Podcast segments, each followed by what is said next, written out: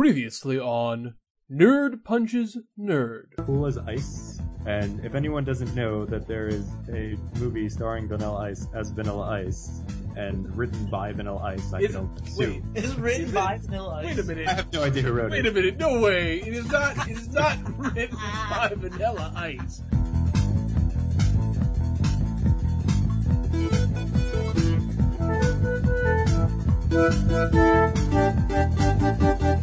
Hello, and welcome to Nerd Punches Nerd, the only podcast where a bunch of nerds pretend to physically fight over minor pop culture minutia. Today we've got Jeremy here with Benji and Sam as per usual.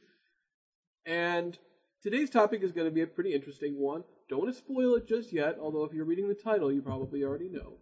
Or maybe you don't. Mm. But just to get things started, as we always do, we have one quick topic question, which is if you could take any Mario character and put them into Street Fighter, which one do you think would be the best? Now, we have a lot of options here. And I think we should start by who's played the most Street Fighter to who's played the least. Okay. That's you, Jeremy, right? Oh, that's right. Okay, Most. and then who's who would be number two? I think it's Sam. I don't know. I mean, I've played a little bit. I haven't played a lot. Okay, well, I I I've, I have played uh, at least all of the Super Nintendo versions of it. I, I mean, yeah, all the Super Nintendo versions of it. I really didn't play much after that. That's still Okay. that's plenty. All I, I've, Fine, I've, I've played a bunch of other last. fighting I'm games. good. Yeah.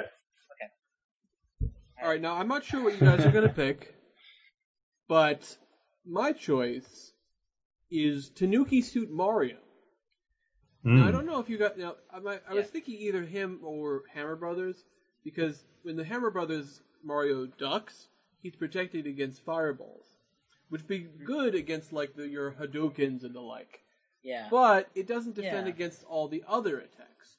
And then I realized, you know what? When Tanuki Suit has his little, he can turn into a statue, which is basically ignored. Like nobody sees him. So someone Oh, would yeah. just, yeah. So if someone was using attack, it would just go right by him. Now, of course, the the statue doesn't last forever, but you can deactivate it anytime you want. So. Hmm.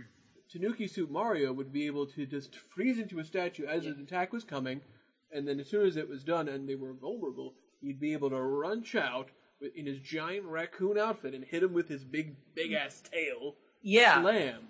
Yeah, and you know what? You know what? Also, a special move would be the stomp. Remember, you remember you can stomp people with the the statue. That's true. Remember, remember if you're right above them, which is a pretty difficult maneuver to do. I, I've actually, I don't think ever been able to do it. Really? Oh. Um, I I, don't I, may have done it. I, I don't done it. remember ever using the statue to stomp. You you can right? yeah. If you I'm- I'm base- not- no, you're right. You're right. I've done it before. If you jump right above an enemy and then use the, I think it's down and B, it turns into a statue and falls directly down. If you time it right, it will land on whatever's below you, and you can kill even things you can normally not stomp on. that's pretty cool. Yeah. Yeah. All right. I think that's a, I think that's a pretty good one. All right, Mr. Benji. Okay. I'm sorry. I do I do have a few I do a few things. Um.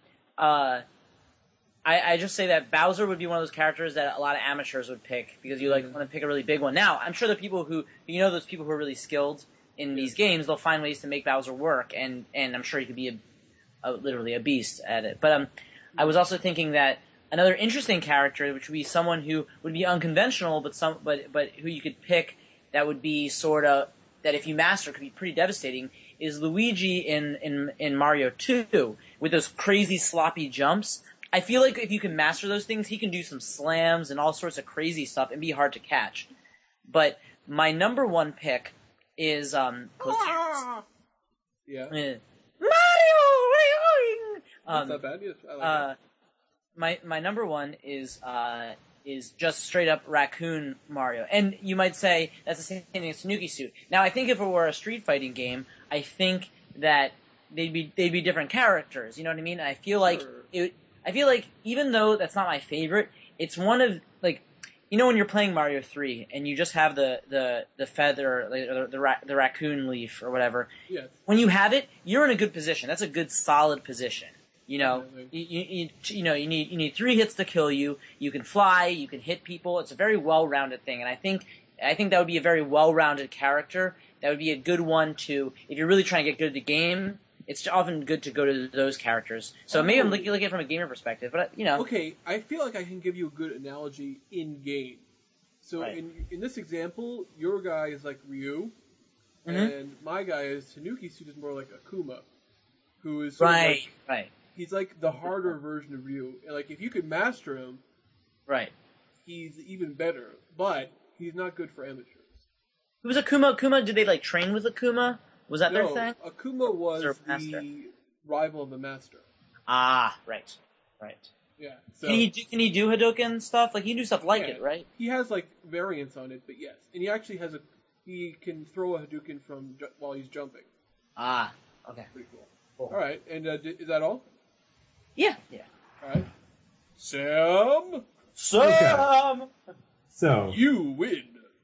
so um, the character. Well, at first I was gonna go with the princess, just because uh, you know Princess Toadstool, of course, not Princess Peach. Um, that's not her real name, but Here's uh, her name, but whatever. Princess Princess Toadstool. Because first of all, she already almost looks like a Street Fighter cha- character. Uh-huh.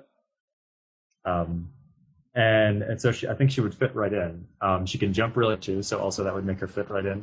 Um, and she hits people with a frying pan, so Yeah, you know I- that would be her I special. had a feeling you were going to bring up Mario. I decided that an even better answer would be Donkey Kong.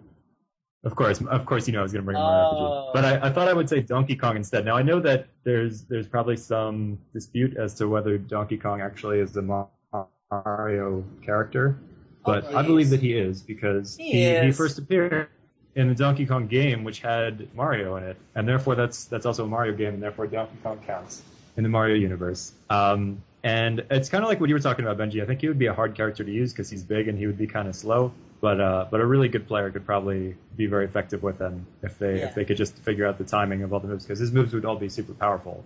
He would be like knocking people all over the place and throwing Yeah. barrels at them too, exploding In barrels. spin, he would definitely have some like spin moves where you couldn't get near him. So he's You know more what I like mean? a, he's a little Zangief. Yeah, good point. Good point. Yeah. Okay, Yeah, he could go toe to toe with with Zangief and maybe um, M Tyson, aka Balrog. M. Tyson. yeah, that, that good. Uh, call back. That's good. I can tell you one of my my backup was Yoshi.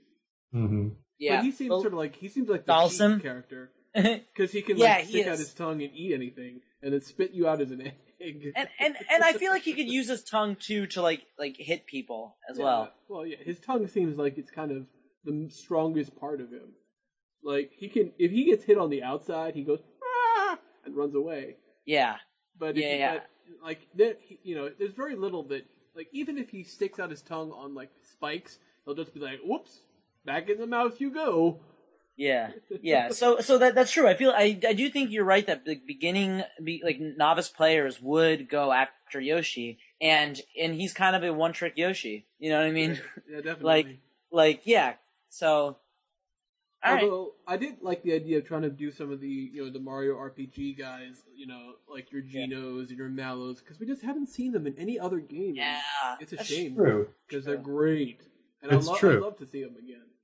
And I think that Mallow would, would work very well as a Street Fighter character. yeah. Maybe maybe not Geno. Well, he uh, he seems too powerful. Yeah, and most of his stuff is about shooting, and like that's not really a Street Fighter thing. Like it's not it's not cool. You can't like shoot too much in Street Fighter. You got to go a little hand to hand. Right, but think about it this way: like Bowser has like his his attacks. Remember, one of them is throwing the spike, and one of them is throwing Mario. And think about that as a super move for That's Street right. Fighter, where That's basically he goes like "Boah!" and then he and then he, he reaches off screen, grabs Mario, and throws it at the opponent. You got come on, that would be pretty great.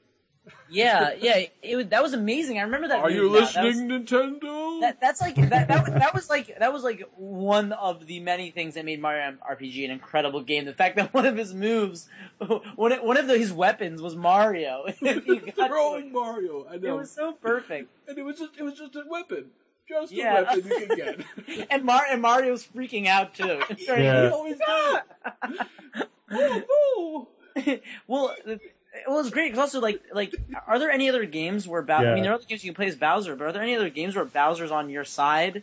Like The or only like Bowser? one I can think of is Super Paper Mario.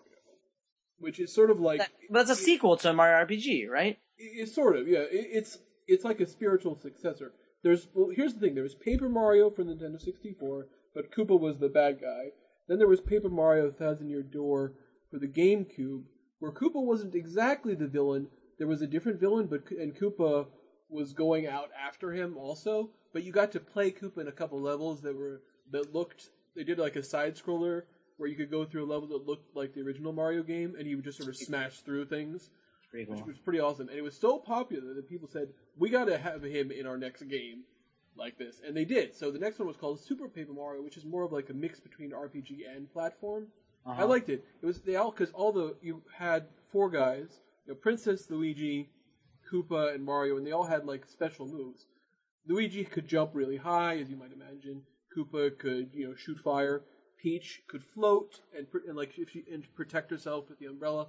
And Mario had the coolest ability, I think, which is that he could change the 2D map into a 3D map. And that was actually how you like solved puzzles and got around and stuff. It was pretty cool. All right. I think that was a good little discussion.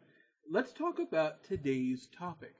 Now, one of the things that I think we spent a little time on was the logo for our, our website and for the podcast itself.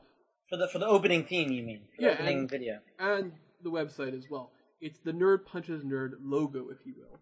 And I thought today we could talk a little bit about all the different circles in it and why those were relevant to us and why they each of them represents an aspect of our nerdiness. Yeah. And I think I think also aspect of nerdiness in, in general too, like why we why we could classify it as right, nerdiness. totally, yeah. It's sort of like that parallel. What is the connection there? Because Okay. if, we're, if we were That's if we were good. like if we were like Alex Ovechkin nerds, you know, that wouldn't necessarily be in the classification of nerdiness, you know. So, Uh huh. but we could just be fans of Alex Ovechkin, which which we are, and you are, Jeremy, without you necessarily admitting it. Even though it's interesting, you're the only one who lives in D.C. out of the three of us. Yet probably Sam and I are more into the Capitals than you are. Actually, definitely we are. Yeah, I kind of got disillusioned from them back in the day. You never were in. Oh well, I guess you. No, I was for a while, but I got sick of them losing all the time. You didn't really. Uh, okay. Anyway, No, I was. with- I that's, was. that's how sports teams were. filter out their their true fans by losing. Yeah, that's right. I was never a true fan. I guess whatever that means. it's it's hard it to be you're DC not actively engaged in an abusive relationship with them. Yeah, Yeah, exactly. no, no, no. That, that's what it's like You- being you a DC user. fan. Being a DC sports fan is being in an abusive relationship because the thing is, is that they'll they'll they'll be like they'll be so like good. They'll, they'll give you so much hope. It's just like them lying and be like, "Baby, I'll take you out. We're gonna go to we're gonna drive to Vegas and then we're gonna go to the mountains and we're gonna go to the Grand Canyon. It'll be so great. I love you. I love you. I love you." And then choke. Last minute, gets drunk. You know, crashes the car. You know, sleeps with another chick. That's what that, that's what's going. That's what's going on with DC. baseball. Yeah. It's, So- yeah, it's actually it's exactly like that. Man, you are such a nerd. anyway, back to the topic. So we have sort of three categories. One of them is fantasy, one of them is sci-fi, and the rest are other things. And the reason we did it like that is because the truth is, when you really come down to it, in the realm of nerdiness, sci-fi and fantasy are just huge. They are just yeah. you, I don't know if you could find anything that is more associated like that. Comic books. Originally, Yeah, comic in, our, in our first logo, you had we had listed like sci-fi, fantasy, um, comic books, Mm-hmm. and video games, right? Yeah. Which are sort of like the classic thing, but the thing is, But but I think we've problem. been beyond those a little bit Because- into into some other categories. you're right if what you mean is to say fantasy and sci-fi movies. But the truth Right. is, you really got to go beyond that, and that's sort oh, of Oh, yeah. the point. That's I agree. point of what we did here is we kind of looked into getting out there.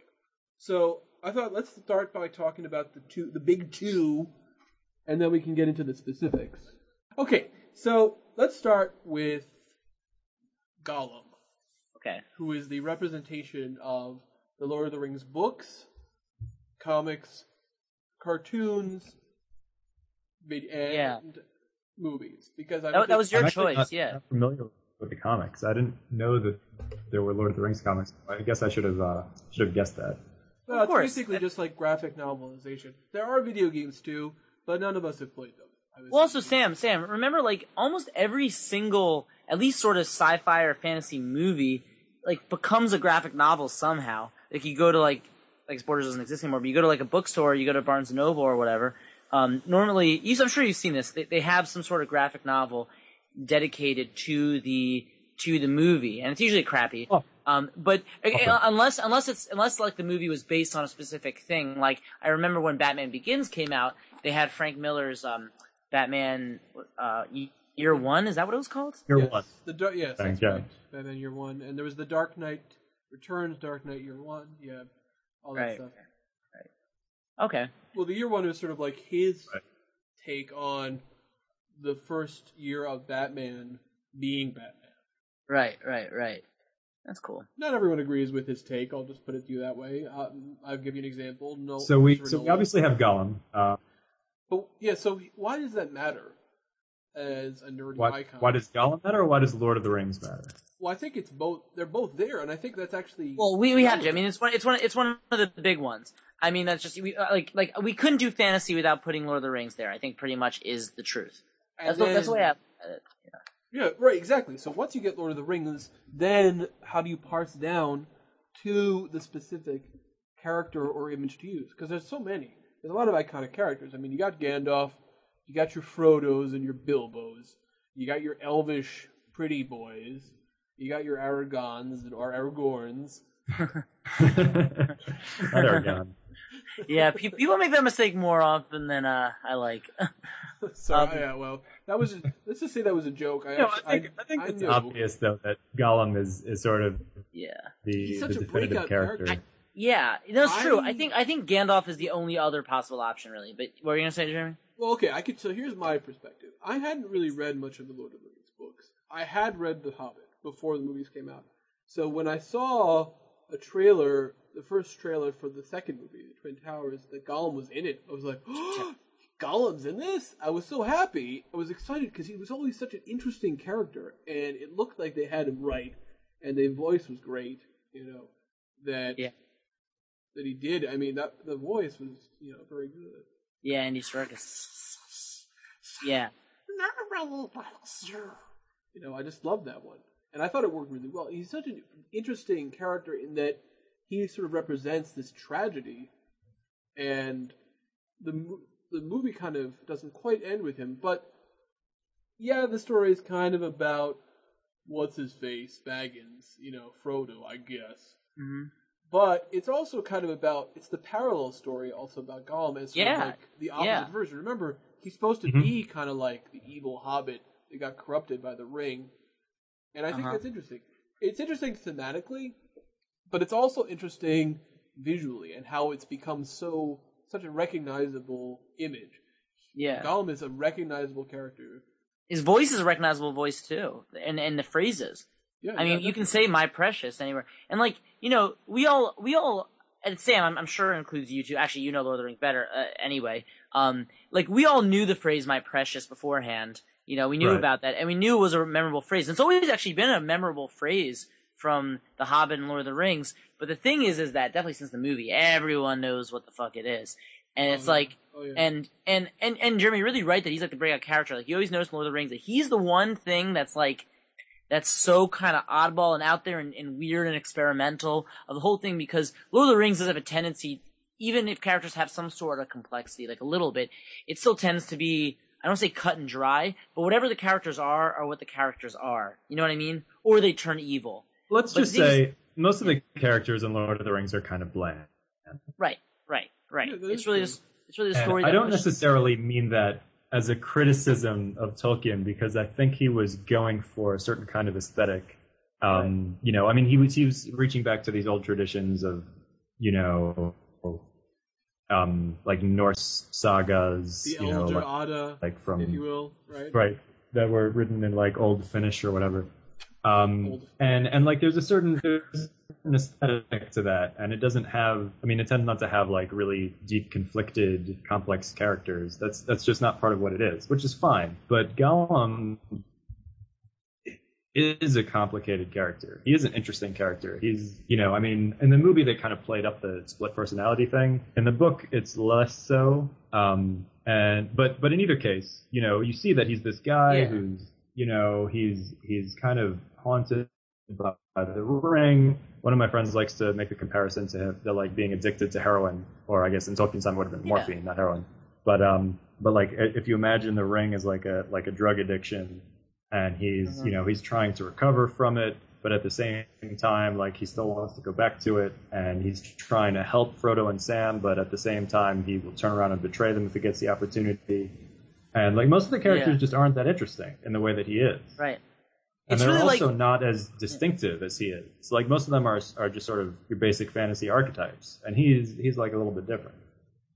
Right. Well, there's Yeah. a reason that you know Dungeons and Dragons um, borrowed so much from Lord of the Rings to the Yeah. point Yeah. where they were going to call these characters hobbits, and they said no.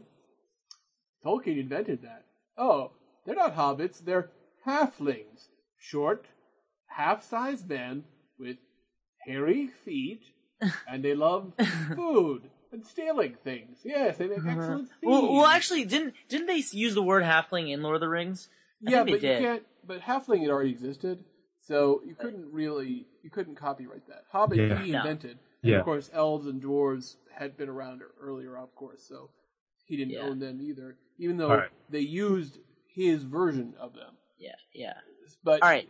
I think Yeah. it's also worthwhile mentioning that fantasy kind of derives modern fantasy tends to derive from Lord of the Rings. A lot of the ways Of people see these things. I mean, elves had a lot of different interpretations, but a lot of the early ones tended to be more tricksters and fairies than and like small things, not these tall, li- you know, giant things. I mean, it's different. Like it, the first, it's, Right, and also not just not just that they're small, but also like Tolkien kind of invented this concept of like elves being this like ancient noble sort of race Right. of like they're like high like intellectual, artistic sort Spiritual, of um, right philosophical or spiritual kind of creatures. Like that's I don't think that that concept really existed before him. Right, well, Though- think I, about mean, it this I could way. be wrong, but Think about Um, the elves from like the Santa stories. That's Right. more like the classic right. view. Or think about the Right. house elf, you know, people from Harry Potter. The- Right. They're also used to be called things like brownies. These sort of, Mhm. you know, or the Mhm. elves that of the of the elves of the shoemaker fame, you know, or the Keebler elves. It's all sort of like a similar thing that these are these old school things. So yeah, some people still use But, the but, but has that ones, has that bled over into? It probably has. I was thinking, has it bled over into anything else but Dungeons and Dragons stuff? And then the elves are like noble and that whole thing. Well, people is don't it- use elves. yeah, because there's tons of stuff that's based off same- of Dungeons and Dragons. yeah, Oh, that's true. That's true. Yeah, I mean, yeah, yeah, Well, including some of our next stuff too, but not even just that, but a lot of the including aesthetic some of and- stuff, yeah, which we, we will get to shortly. and of course replies because then it became sort of common and cliched in a lot of the ways it was done. So then people started Imminent. making responses and they making responses to responses, and we've gone full cycle more than once with Tolkien. It's not, I think it's kind of interesting yeah. just how much it's influenced. You know, just in general storytelling. I think it's very. All right. All right, so let's move on to our next character. Let's who- let's do let's do Ned. Well, all right. I, I think I think just because because the next one's more a little more personal, and not many not as many people know it, and I, I think that is I think you know the reason when we were making it, and I was saying to Jeremy, you know, like well we should we should put him in is obviously it's pretty obvious that we're gonna put we're gonna put Ned Stark in, you know, Mhm. um because also maybe just it could just be for the whole modern element of it, Definitely. But um but now he's big in pop culture, but also like I th- I. I think it's pretty clear that Game of Thrones and the whole Song of Ice and Fire thing will be one of the monumental things in the fantasy world, uh, in the fantasy world when, when you, we look back in it 10, 20, 30, 40 years ago, you know, if people are going to trace the history of fantasy, you know, and when that's like they start with Tolkien and then talk about a couple other things, but then talk about how Song of Ice and Fire came around, the whole Game of Thrones phenomenon, it'll definitely be mentioned. So you know we got to put there, and Ned Stark is one of the characters that represents um uh that represents Game of Thrones. I I and and and not just the show but the whole series because Ned really is in a lot of ways one of the focal points of the entire Song of Ice and Fire series. Even though spoilers. He's in um uh he's in just the first book. Whoa, the whoa, first- whoa, whoa, whoa, whoa. Careful with the spoilers. I That- said spoilers right beforehand. I said spoilers right beforehand. One thing that I think is interesting when we're talking about the Game of Thrones and Song of Ice and Fire stuff is that the truth is there are a lot of other fantasy characters out there, and some of which have been very popular. But I think Benji, you're right in that there's going to be a kind of resonance, a kind of impact that's going to be known. Now, the truth is, if we look at like influences, like things like Dragonlance affected a lot because it was suddenly made fantasy books bought again. It made Dungeons and Dragons a viable property. So even if maybe it's not really going to be remembered so much, it was an impact.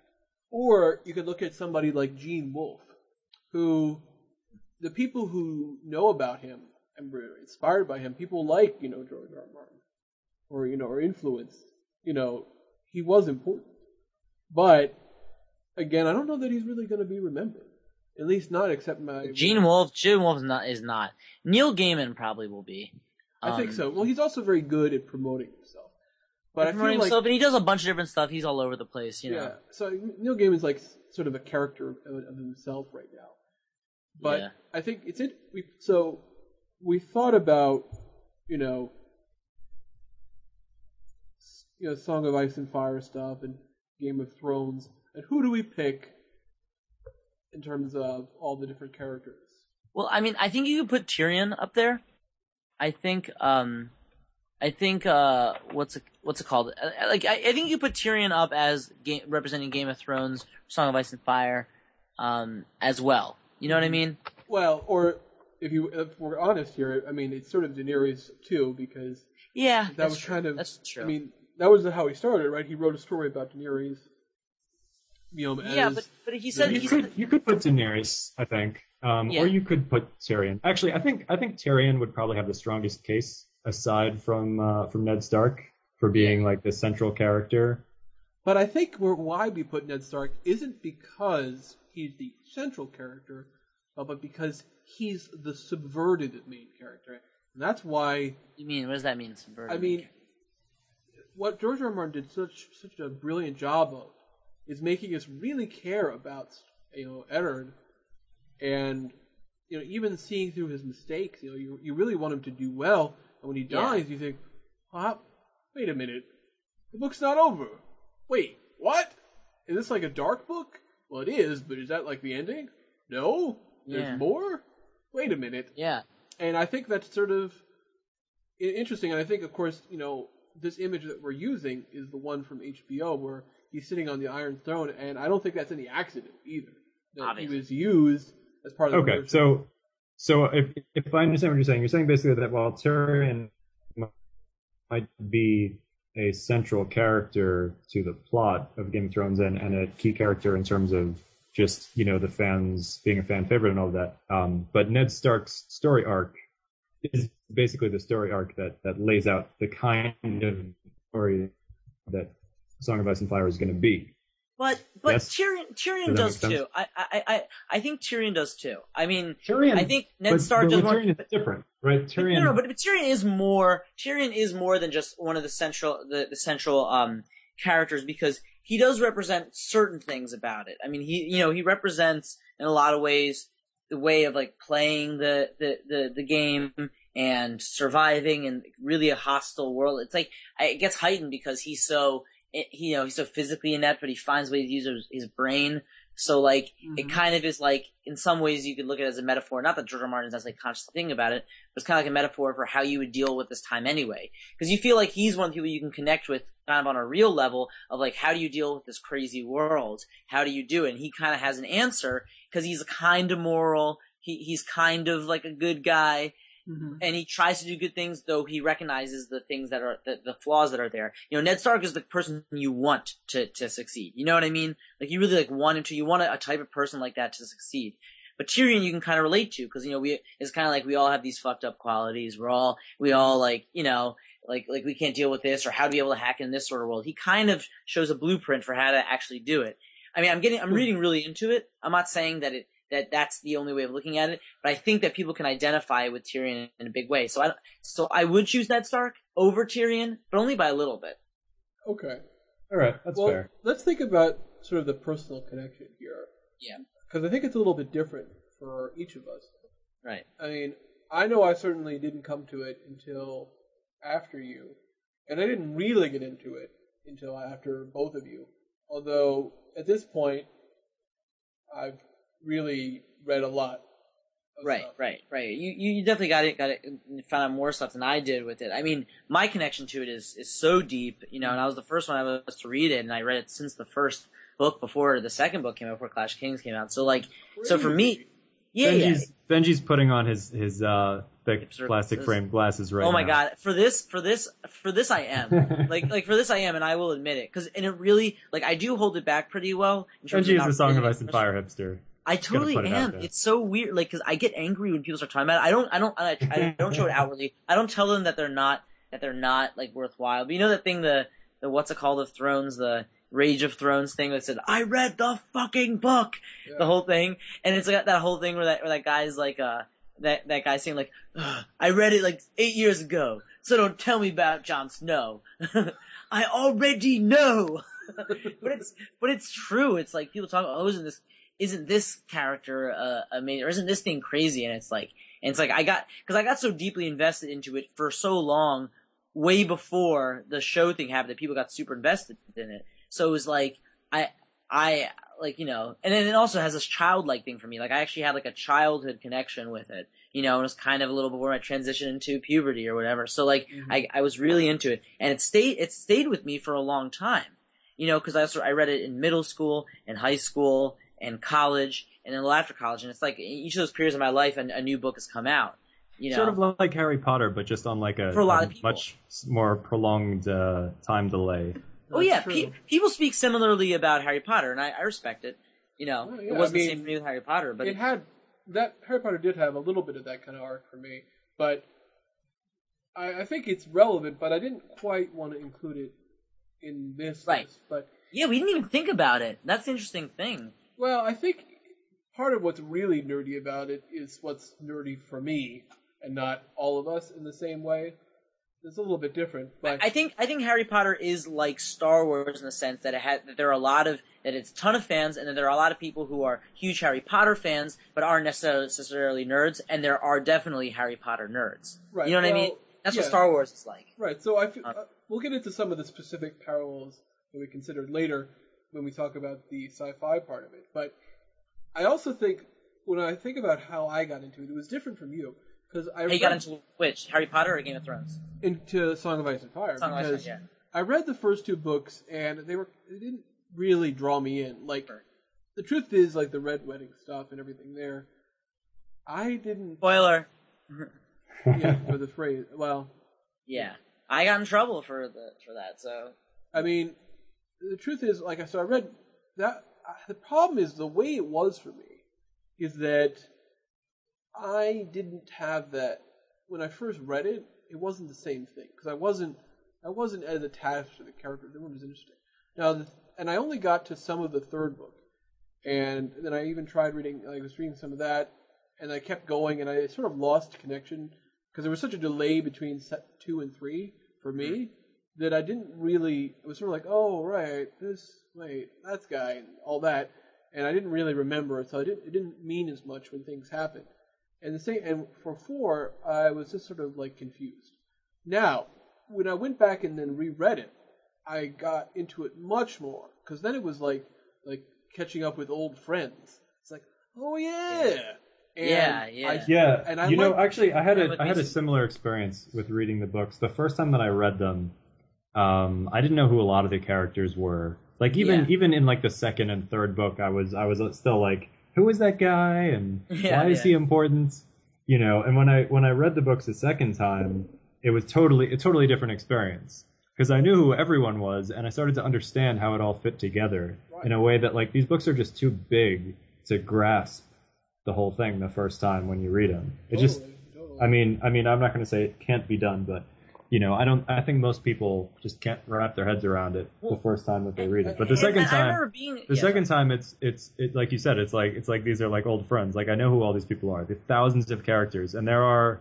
Um, actually, I, I read somewhere that there's slightly over a thousand named characters in the uh, in in the five books so far. Yeah, though most of them are not. Useful. Many of them are not actually important, But- but still, you do have to Yeah. know who. Well, look at the like, a- appendix a, the few back of the hundred people. There's like a few hundred different different Yeah. characters that you actually have to be able to know who they are. Well, and, and and the thing is, is like it's interesting because people will know way more than I will Yeah, about really. that. Plenty of it because Oh, like, and the, the thing is, is like I read the first, I read the first book, and the first books like I read Game of Thrones when I was like eleven or twelve, maybe ten, but I think I was eleven. You know, so my brain wasn't. It was such a leap for my brain to go. So I, I did pick up things. I picked up the main things, but it really was it really was a stretch for me to figure out lots of that was going on. I remember like like I really didn't get a lot. I really didn't get a lot of the plot. Well, sure. when I read it- even like smaller characters, like think about the amazing arc of Janos Slynt, and no spoilers because I am not going to say what happens at all with him. But I'm saying from first book on, Yeah. who could have imagined the satisfaction you would get out of his storyline?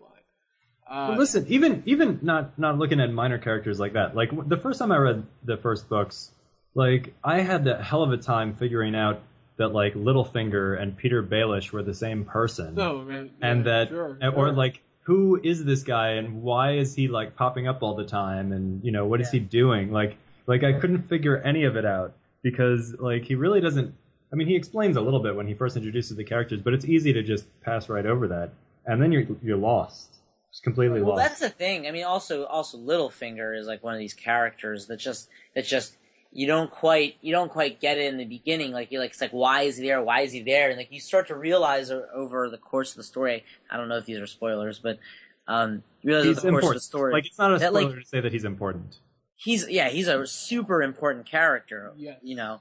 well, so yeah. I mean, I, I guess to, to finish my little story, it's Yeah. when I, I reread it for the third time when Dance of Dragons was coming out because I wanted to read them all again before it came out to remind myself of everything. So I bought the four books, which I, I didn't really own. I had owned the first one when the first season came out because I read it sort of after the season was out, and after I watched the first season, it's like let me get the book and read it again. And it's like, oh, hmm, yeah, this is interesting in comparison. And then I read the first, then I read those first four in a relatively fast amount of time because I was I was racing through them so that I would be able to get to start reading the book when it came out, yeah. and I was able to. But it was interesting because doing it like that, it was a different experience because I was picking up so much more than I was before. And now that I've reread them, you know, or rereading them for a fourth time, now it's just sort of like, you know, like, oh yeah, right, that thing. yeah. And Sam and I are doing this experiment, which is to this, which is going to be in one of the podcasts coming up, where we're rereading Dance and Feast in a what's called the suggested reading order, where basically some people arranged it chronologically. Oh wow. So we're doing that, and then we read four chapters at a time, and then we discuss it. Now we've already done the first four. I don't know when this podcast will be up. If our first one will be up, I think probably. I think I think it'll be posted right before this one. But it was it's interesting, just because there's so much you can do. There's so much in there. But I think that's Right. enough on on Ned for now.